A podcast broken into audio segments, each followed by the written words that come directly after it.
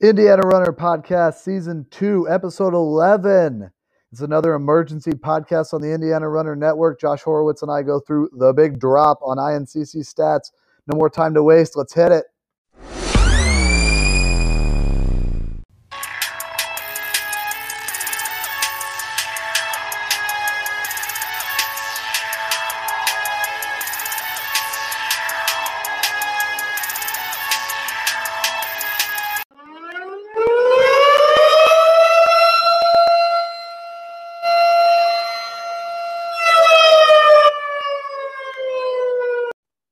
Big drop.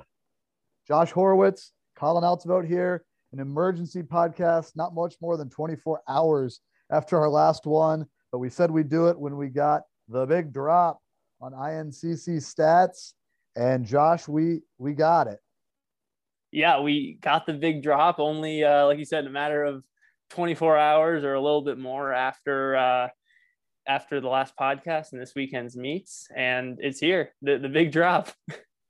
So it wasn't Labor Day for INCC stats, and it's not Labor Day for us, or maybe it is. It's it's it's Labor Day. We've been doing a lot of work crunching the numbers. I got two computer screens and a notebook. I think Scott might have been right. I think maybe I take this a little too seriously.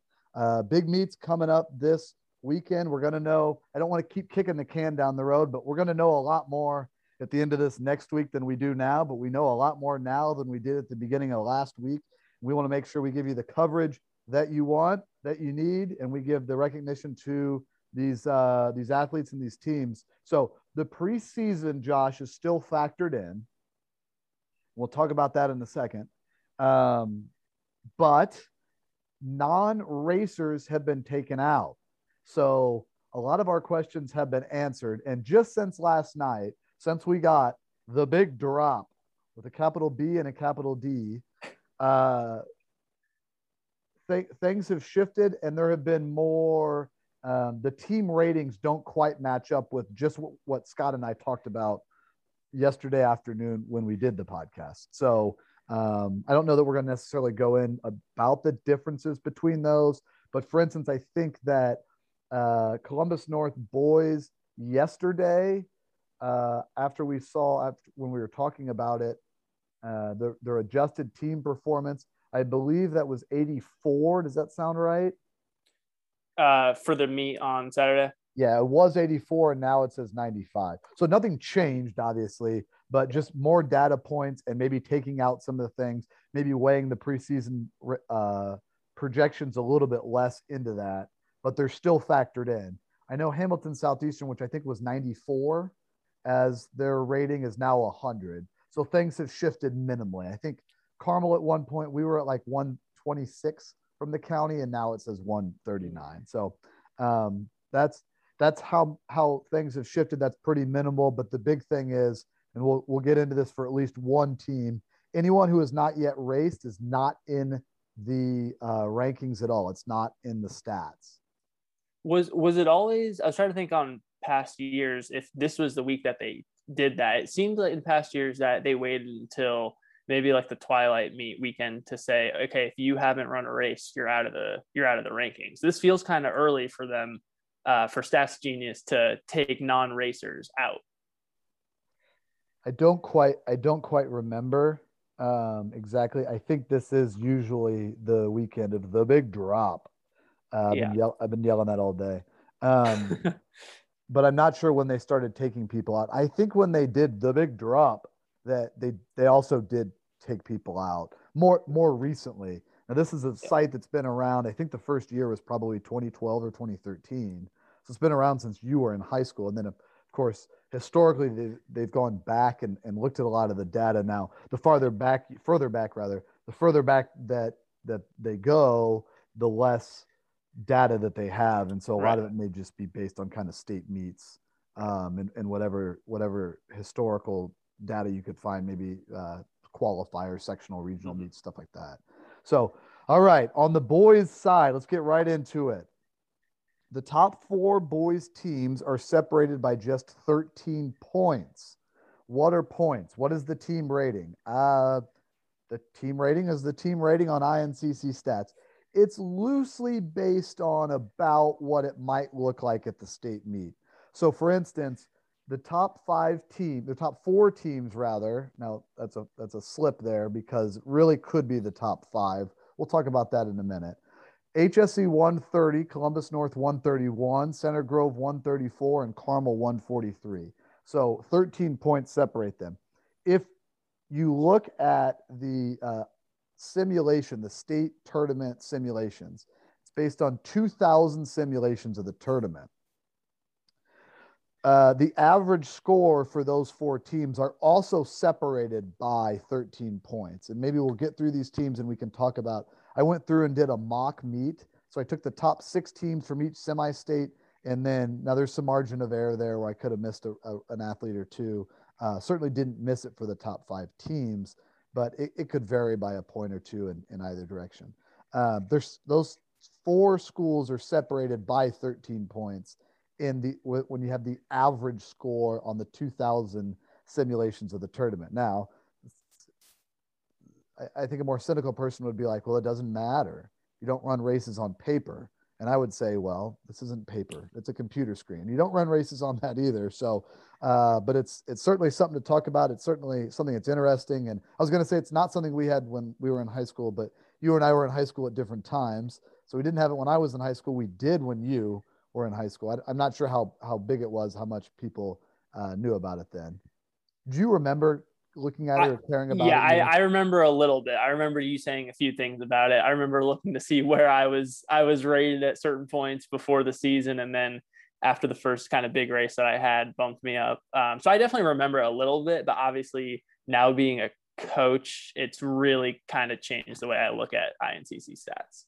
So it's it's really interesting. It's not we still need to run the races. And I think that all of the coaches that love the statistics and the analysis, uh, clearly we understand that. We don't spend much of any time talking about INCC stats at practice the way that we also probably wouldn't talk about the Indiana runner rankings or the preseason top 50.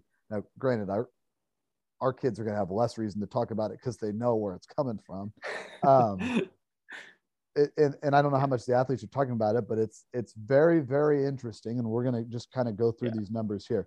So, I guess before actually, Colin, before we even go through the numbers, like one thing we um like our coaching staff always talks about with INCC stats that I think is important for maybe other coaches to realize. Like we we use it as a way to kind of guide some of our team and to say, hey, this person is kind of close to you um, based on what they've done this season, that might be someone to look for in a race. So we kind of use it as that sort of tool instead of a, oh, we're given a 10% chance to be top 10 or whatever the, the stat is.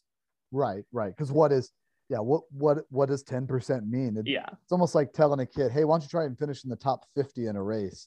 It's like, well, I'm not going to be able to count up that high. Right. And if I could, that's probably not a good use of my time in the 16 minutes I'm going to be running. Uh, all right, so here we go. INCC Stats has run 2,000 simulations based on what they have now. Again, if, if one of your athletes, if an athlete from a team hasn't competed yet, he or she has been taken out. So uh, if, if there's one athlete or two athletes on a, on a key team on a contender taken out, those aren't factoring in right now. Here are the top five teams. We're going to list anybody with better than a 1% chance anybody not inside the Lloyd Christmas division to win the state championship on the boys' side. Number one, now they're ranked number two on INCC stats, but after 2,000 simulations, probably rewarding this team's depth in uh, superior sixth and seventh runners compared to some of the other teams. Columbus North, 28.5% chance to win the state meet. These numbers are going to vary and fluctuate in and eventually that the 4K times will be taken out, which will be helpful for Columbus North because their 4K performances from that Brownsburg meet are weighing them down. I don't know why they perform much better at the meet this Saturday than they did at the 4,000 meter race. Uh, we could hazard any number of guesses, but that that is that is the way the numbers spit out. Number two, listed number one on INCC stats, Hamilton Southeastern, 27.7% chance to win the state meet. Number three, listed number three on INCC stats, Center Grove, 24.5% chance to win the state meet. Number four, listed number four on INCC stats, Carmel, 16.8% chance to win the state meet. And then I was a little confused by this, but I'm not going to argue with the numbers. Fishers, 2.2% chance to win the state meet. What sticks yeah. out to you there?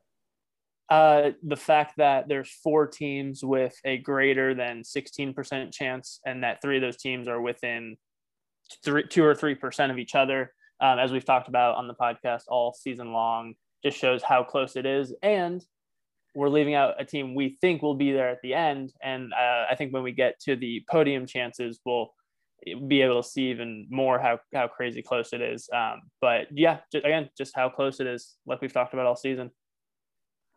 I did a mock state meet, like I talked about. I took the top six teams in each semi state. Then I went through the individuals and I just kind of scored it.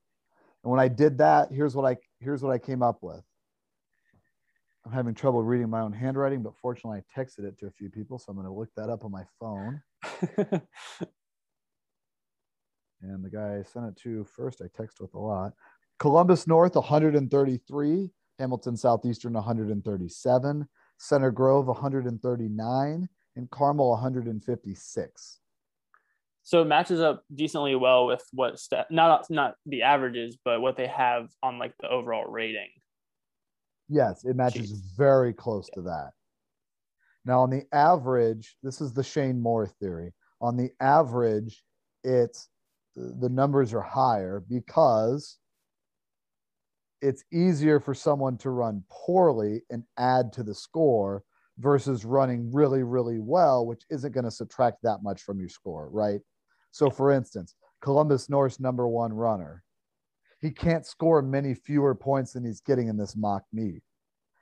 If he ran the race of his life, in the race of, of all of his lives across all of the multiple universes that were that are currently in existence, if you subscribe to the multiverse theory, he's going to win. He's going to score one point, but he's currently probably scoring two.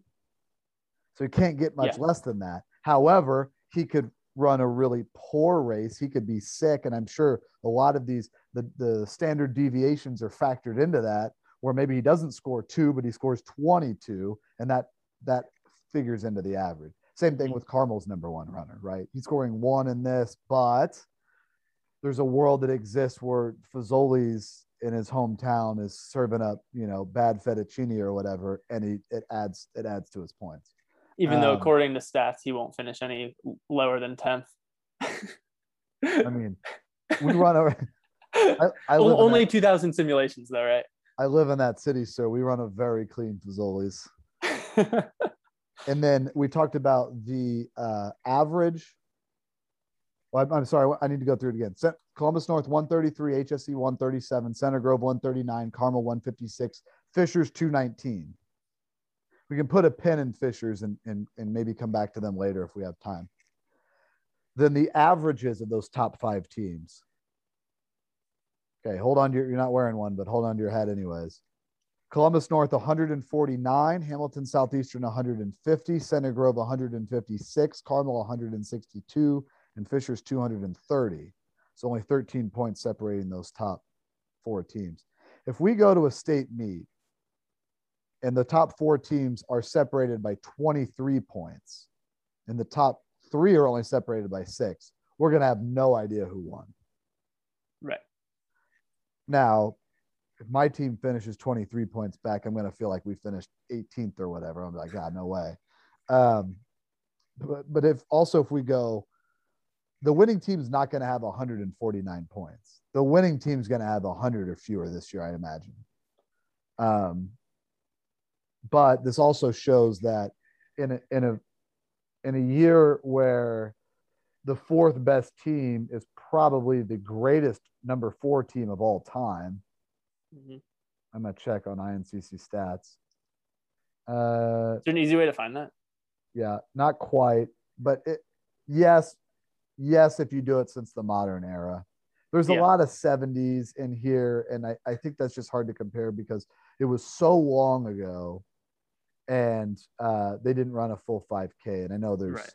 but yeah. since 1980, it's easily the best number four team since mm-hmm. then. I like the modern era stats. and probably better than also any number three team as it stands now. And I'm having trouble finding many number two teams better. And that's leaving out a potential team that could be right next to them or even better. Correct. We're talking so it'd make them the fifth team.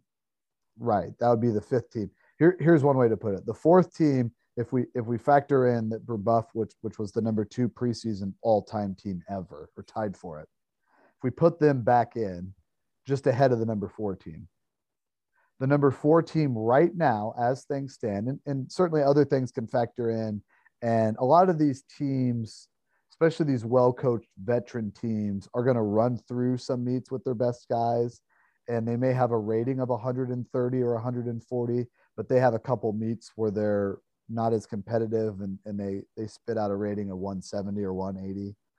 Carmel and Columbus North both had that last year uh, and then by state meet time they they, they dropped way down.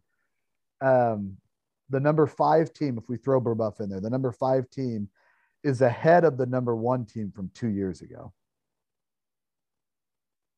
and ahead of the number one team from three years ago. Mm-hmm. Yep.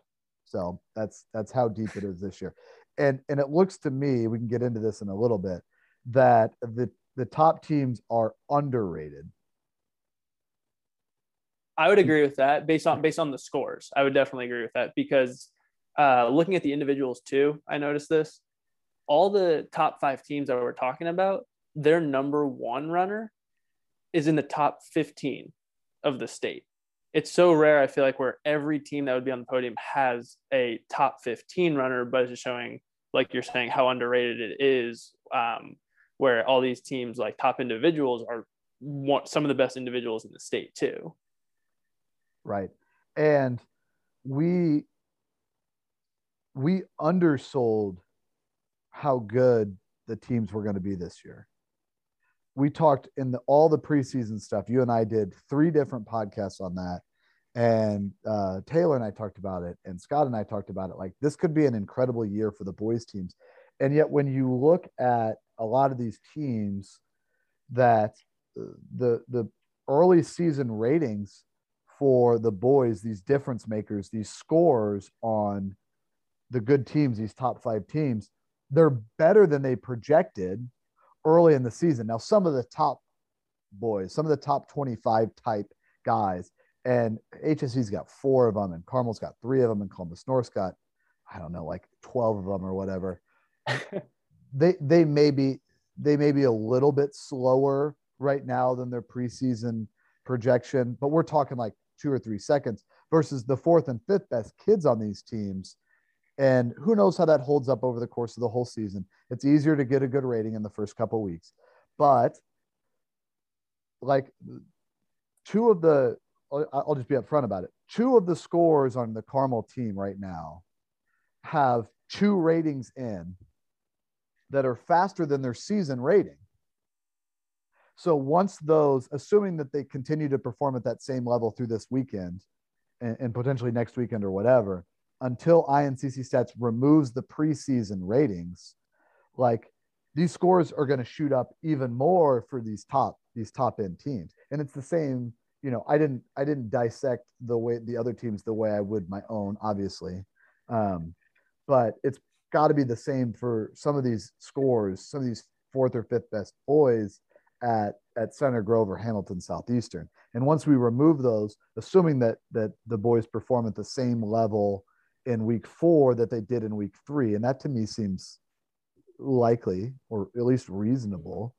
Um, they're certainly not going to be way worse, unless you know depends on how clean the Fazoli's is in these cities. Right. But I I think the teams are going to be even better. So one 143 or 134 or you know, Hamilton Southeastern is at 130 right now, but they only have one team rating and it's 100. They only had one 5K. So all of their boys were better in their first meet than they than their season ratings are, sometimes by quite a bit. Mm-hmm. So we could be may, looking at yeah something pretty maybe, crazy after this weekend. Maybe I'll ask you this uh, every time I come on, but as of right now, would you say the state meet winning score is over under 100 I think it's going to be under, but you've got to remember the score is different than the rating. And so the score right. happens in context of the whole of the whole meet. Yeah. I think the winning team will score under 100. Mm-hmm. I don't think we're looking at a, a meet like 2018 when the winning team had 136. But I think we're looking at a team finishing fourth or even fifth that in 2018 as we compare the the data as we compare the stats the the team that finishes fifth this year might have won in in 2018. yeah which is crazy coming in fifth one year and then could have right. could have won another year well I, like we said if, if we just put Brebeuf in at a reasonable level the fifth place team right now as frustrating as it might be for me um, would have would have won in 2019 based mm-hmm. on what we see now. Now, of course, we haven't had these big meets, right? So like the scores could vary a lot. Uh, and your rating is is mostly it's like 60%. Someone reverse engineered at one time and kind of found out the weighted averages. Um, your score is about 60% what happens at the state meet. So right. Right. This will be a lot different in in a little bit. Uh, I wanted to go through too because we we talked about um, if you have a key runner missing, the, the elephant in the room is Brebeuf, right? Yes. So Brebeuf has two all state level boys, two boys that could finish in the top 10. They haven't run yet. We don't know why they're not running. Um, but we we find it likely that they'll probably compete in the next two or three weeks before the tournament starts. So teams with key missing runners, I came up with two. Let me know if I missed somebody. One is Brebeuf, clearly and the other one is kind of Hamilton Southeastern. Yeah, they, they missed one of their guys uh, at county, right? Uh, he was not in the results at the county meet. Okay. So yeah, I, I, can't think of any other two outside outside those. And when we say teams, we're talking like teams that are going to make the state meet, or or yeah. factoring those runners in, they're more likely to make the state meet. Um, and those were the those were the two, or really kind of one and a half that that stood out to me. Any other thoughts on the boys' side? Uh, yeah, I was actually just going to run down uh, some of the podium percentages because I know that's been a big topic. So we obviously kind of went through the top four in the in a state championship uh, mindset, but I've never seen where the fourth team has a more than ninety percent chance to make the podium. And those top four, HSE, Center Grove, Columbus North, and Carmel, are all given more than a 93% chance even to make the podium. Um, and obviously, like we said, elephant in the room of Brebeuf possibly being there. Um, and as we've talked about, it could it would potentially be five teams with like a at least 85% chance to be podium. But outside of those uh, top four, Fishers is given 53% right now, Noblesville 17, Concordia 9, Bloomington North 19. And those are all the teams that are that have a significant number. Did you see what Brebeuf's percentage was? Uh yes, to, to podium. Yeah. Yes. Do you want me to say it? Yes. 0.1%. I'm going to take the over on that. Can we wager on this somewhere? well, you you and Taylor make the book, right? yeah, that's true. Yeah, I uh I so that's one in a thousand, right? Yeah. This is this is this is the ultimate Lloyd Christmas. So you're telling me there's a chance. Yes, there's a very good chance that Brebeuf finishes on the podium because they have two top 10 guys that haven't run yet. Yeah. And as, as Scott kind of said on, on the last podcast, that's where it's, it's showing us what we know, what we've seen, and especially with them taking out runners that haven't ran. So it's as if the state meet was tomorrow and you had to have run a race so far this season to make the state meet. This is, this is what the season has showed so far. Correct. And I, I would say I, I don't know for certain, but I'm I feel confident saying that if the state meet were tomorrow, which would be weird because it's a Tuesday, but whatever. Let me know. Let me know if it is, and I'll get an activity bus. Uh, our boys, our our best boys did their long run today, so I don't know how. You know, we'll be fine. Um, if the state meet was tomorrow, those two boys would run for Brebeuf. How would they perform? I don't. I don't know. There's got to be a reason that they haven't run yet, right? Yes. There's been they've had three races, I think, three or four meets already. There's probably a reason that they haven't run, but you can also afford to be to be more conservative, to be more cautious with them when you know when you know what you've got. Because so. good news for them is the state meet is not tomorrow, and they know that they can they have to have them in October. So right, right. Uh, okay, on the girls' side, there are clearly two contenders. Here are the percentage chances to win the state championship. Columbus North 67.4, Carmel 29.0, Noblesville 2.8, and then we're getting into the one in a million. Uh, girls mock state meet that I made, top five. Now this is just listing them based on uh, scoring your top five, where they're ranked, state meet teams, top six in each semi-state. Columbus North 89, Carmel 106. So 17 points separates those two teams. Uh, Noblesville 169, Zionsville 216, and Fort Wayne Carroll 223. Now, if you take the averages, Columbus North 97, Carmel 123, Noblesville 187, Zionsville 236, and Carroll 251. Anything there stick out to you? Yeah, I I think Fort Wayne Carroll. I, I feel like we haven't really talked about them much on the podcast so far, and so for them to be put putting uh, their noses in the thick of it is um, surprising to me at least, but maybe not to you since you kind of you, you you you know you're part of those those rankings. But um, yeah, just to see see their names because I feel like we haven't talked about them too much. They've balanced it out. It looks like um, they've had a, a, a key runner, a top runner miss.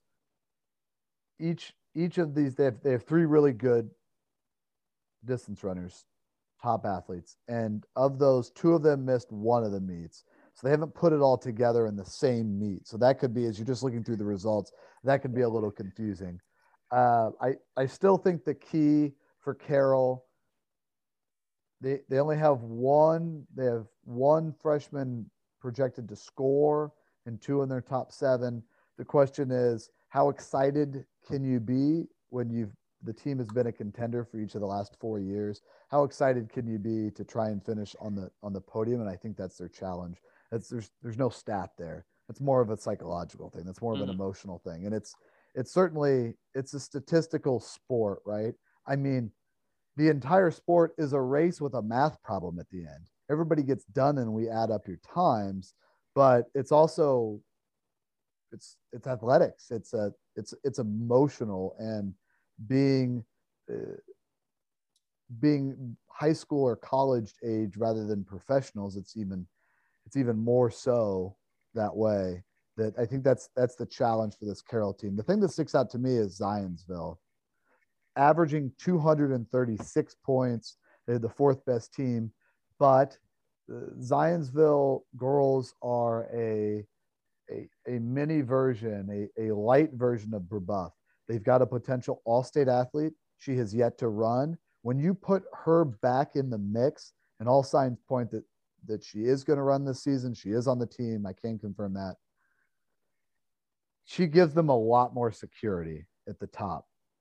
And uh, I, I don't think that that she so they're what 113 points on average behind Carmel for second. I don't think she vaults them into the top two but I think she could uh, she could get them into that into potentially third or a much more secure podium team. Yeah, and I think ba- based on the uh, the top two teams' chances at winning state, um, it would take a lot for one of the other teams to jump into that top two. Uh, but good for Zionsville to just just greater their chances of a podium finish. Let's get into the eight serious podium contenders. So this is totally different on the girls' side than the boys. The boys, we feel like, would you say six teams have separated themselves for the podium? Yeah, yeah, six is the right number. And the stats don't bear that out quite yet for Fishers, but I, I don't think we're is this the week they're potentially going to that meet in Illinois? I think they are, and so I, I we may not get an adjusted rating on that. There may not be enough yeah. elite Indiana athletes, and elite is like the top 500 to the top thousand. NEI. Yes, yes. Not enough information. yeah, I think it may end up with that kind of meet, um, depending on if any other Indiana teams go there. Uh, I didn't see Westfield listed for Brown County, and so I wonder if maybe it's where they have in the past gone to that meet, and maybe that could that could put it over the top. Um, I don't think that'd be enough either, though. So w- we may have to wait and see on Fishers, but they were excellent at the county meet and they were still good. They beat Center Grove. Now Center Grove was a little short-handed, but they were at least even if you put Center Grove's missing athlete back in there, they were at least close. It was still a battle um, with them, and and and Fishers won with if we go Scott Lidskin theory. Fishers won with who who was out there on the course. Mm-hmm. But on the girls' side, it's a little bit deeper. So we're listing anybody with a greater than 20% chance to finish on the podium. Columbus North, 100%. I wrote that down too. Okay. Calm down, INCC stats. We're living through the strangest time in human history. There's not even a hundred percent chance that there's going to be a state meet. Carmel, 99.3%. That seems a little more reasonable to me. I'm willing to give Columbus North 99.8% chance. Yeah. Oh, yeah. But again, Scott maybe, said anything can happen. Yeah. I, maybe the guy uh, that runs INCC Stats has done a, a, a, health inspection of the Fazoli's in Carmel or in Columbus North or Columbus rather. Uh, have I ever been to that Fazoli's? I don't suppose I have. Spent a lot of time in Columbus in my life. Uh, Noblesville, this seems a little. I, am the king of saying that's too low. I'm the king of the overs on this stuff. Noblesville 84.7. That actually seems a little high to me. Okay. I was going to say that doesn't seem low to me. It seems a little high to me. Yeah. Zionsville 50.4, but again, that's that's not with their top runner. I think that shoots up to more like 70% once we once we've got some data on her and we confirm that she's running. Carroll 42.3. That seems a little high. It's not it's not too low. North Central 33.3 seems just right. Chesterton 29.8. That seems low. I'm, I'm, I'm running back the hits on that one. That seems mm-hmm. low. Westfield equal 29.8. So that is eight. Eight with a with nearly a 30% yep. better chance to, to get there. And again, we're gonna we're gonna have a lot more. We're gonna know a lot more in the next week. Certainly after Flash Rock. The week after Flash Rock is the HCC. Three of those teams are in the HCC. Two of those teams are in the MIC. We'll get a chance to see these schools run against each other a lot, depending on what teams do over Flash Rock weekend and over the um, the conference championship weekends. When's when's Conference Indiana? Is it next week? Uh, the week after Brown County. So yeah, okay. next, so next Saturday. Yeah. Anything stick out to you on those those kind of eight podium contenders? Yeah, I think there's definitely, like you said, eight podium contenders. I think in a way, four might be starting to separate uh, based on the information we do know. Um, like you said, Zionsville having a potential runner uh, being there to help their score. Um, so it kind of leaves one spot left for four teams, um, and they all seem very close right now.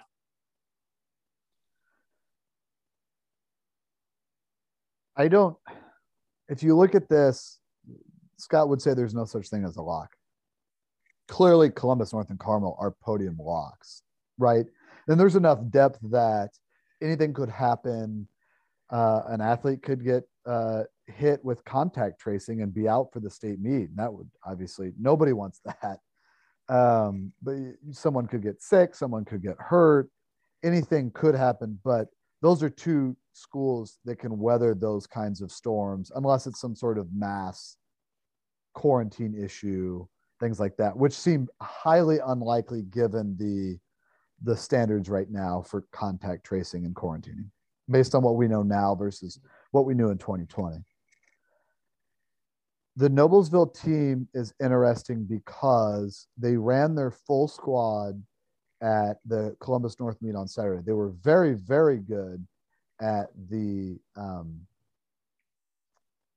at the county meet on Tuesday, but I think Brock Hagerman said this a few years ago on the on the webcast when he he did the broadcast at the state meet, and that is young talent tends to perform at uh, unpredictable ways, and the Noblesville girls are like that. They're a very young team. They were very good on Tuesday, and then they were not as good on Saturday. Now, is that a young talent issue, or is that a two meets in five days um, with homework and being up till midnight or whatever on Tuesday and then needing to come back against teams that were gearing up for that meet that had maybe seen that course more and, and things like that. And I, you know, I don't think that and some runners tend to just be more inconsistent than others. And high variance teams, high variance individuals that have a really, really high ceiling, but potentially a very low floor. And I, I don't think that INCC stats factors that in. Maybe it does, but I, I that's not the case. You don't yeah. think that's the case, right? What that they that they maybe factor in that this boy tends to be a little more up and down. Oh, I, I don't think so. I, I think you just have to go off what the number is. Um, I think it's just I, I doubt there standard deviations, right? Yeah. whatever. Okay. Yeah.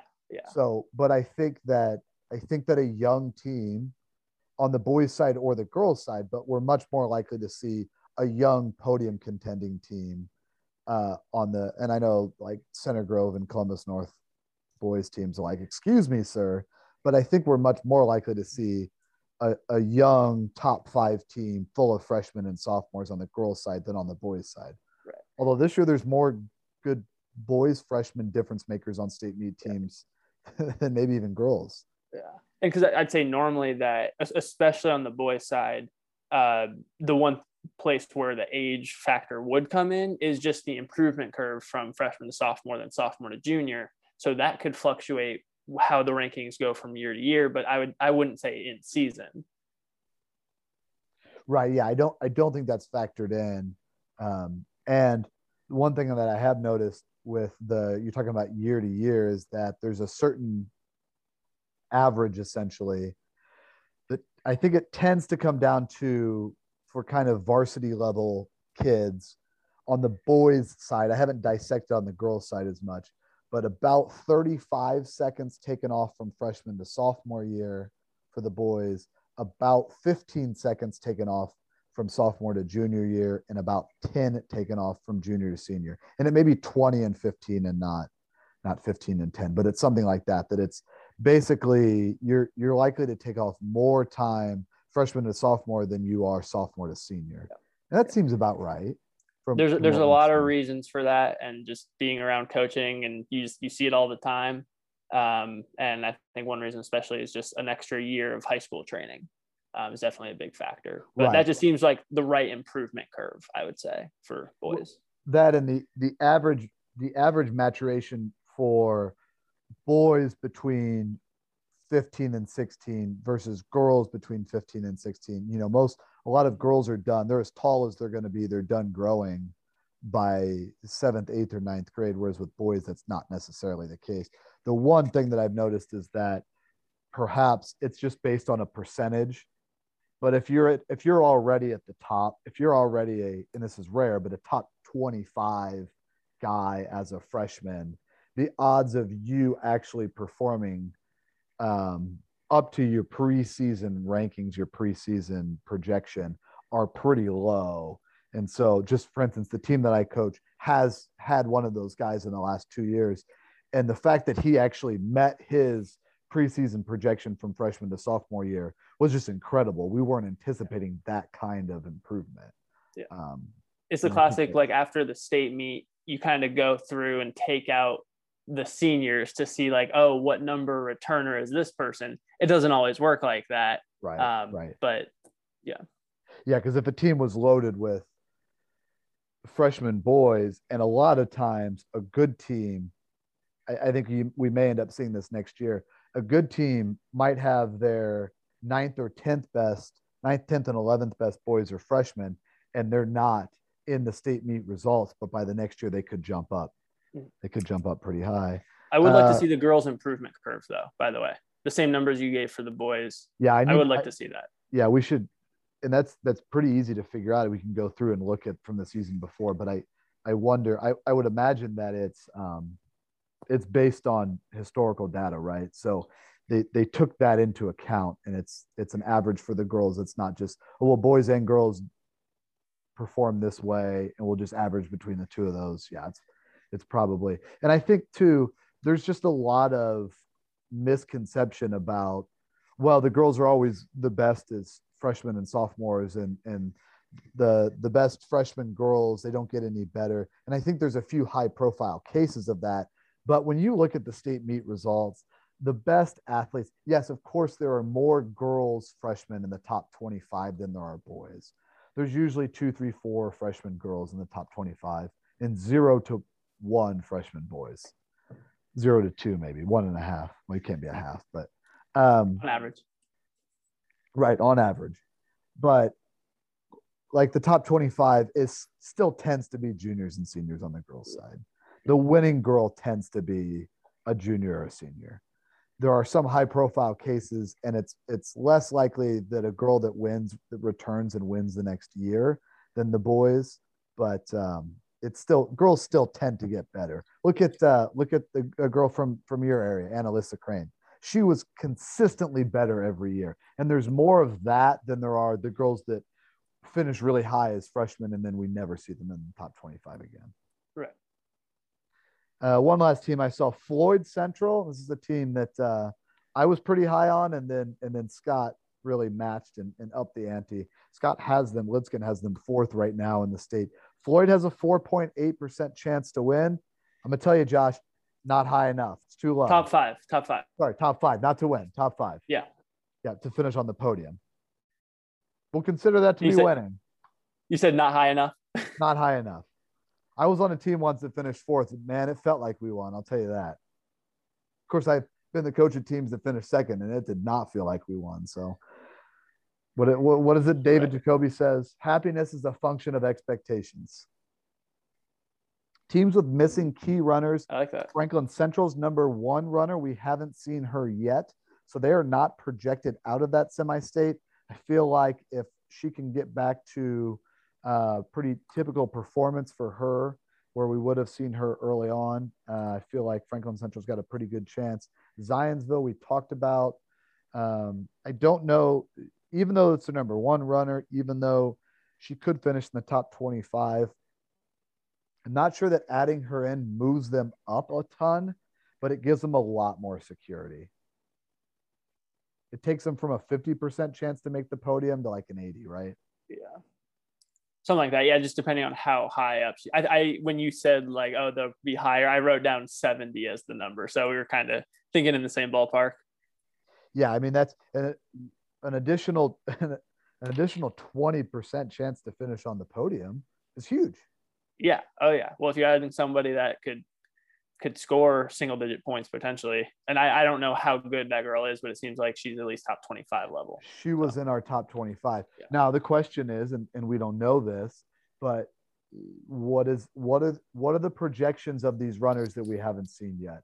Are they running and they're training and they're just being very cautious? Are they available to race this weekend? Might they run before the tournament? Might they not be running at all right now, but they could we could see them you know, racing into shape, sectional, regional, semi-state, state. How does that affect somebody like that? How effective is their cross training? These are things we don't know. Uh, there's there's no stats for those, but we'll we'll know a lot more. We're we're doing an emergency podcast, but we're also kicking the can another another week down the road to figure this out. I'm looking through my my mock state meet right now. Zionsville's fifth runner in this mock state meet scores 56. So let's say we put in um, we put in Zionsville's number one at 16 points, so that takes out 40, right? Your score is going from 56 to 16. Take 40 away, they're they're just behind Noblesville in that mm-hmm. in that scenario. Fits fits what we're projecting. Right, and if if Zion, if Noblesville is an 84% chance, and Zionsville then is just behind them, that would be yeah between 70 and 80%. Yeah. One more last team I think that maybe missing a key runner, and I'm, I'm doing this with an asterisk, and I'm also doing it with my caveat that I teach at the school and I want them to win the state championship, and that is Carmel. Carmel has an athlete that finished in the top 20 last year at the state meet. She did run at the county meet, but she was about three minutes, two and a half to three minutes behind where she would have been. And that's factored into this rating. So, eh, had she not run in that race, and who knows, except for maybe me, what the reason is why she might have been two and a half or three minutes away from her typical performance. But I would just, I would say it's much more likely that she performs later in the season, closer to what she was last year throughout the entirety of last year, that average, than it is what she ran in the county meet. And if you put her in, that's going to that's going to cut down on on Carmel's average score and their their their mock state meet score. So Carmel's fifth runner in the uh, this mock state meet is 42, and Carmel finished 17 points behind Columbus North. So this girl would need to finish instead of 42 in the team score, 25th.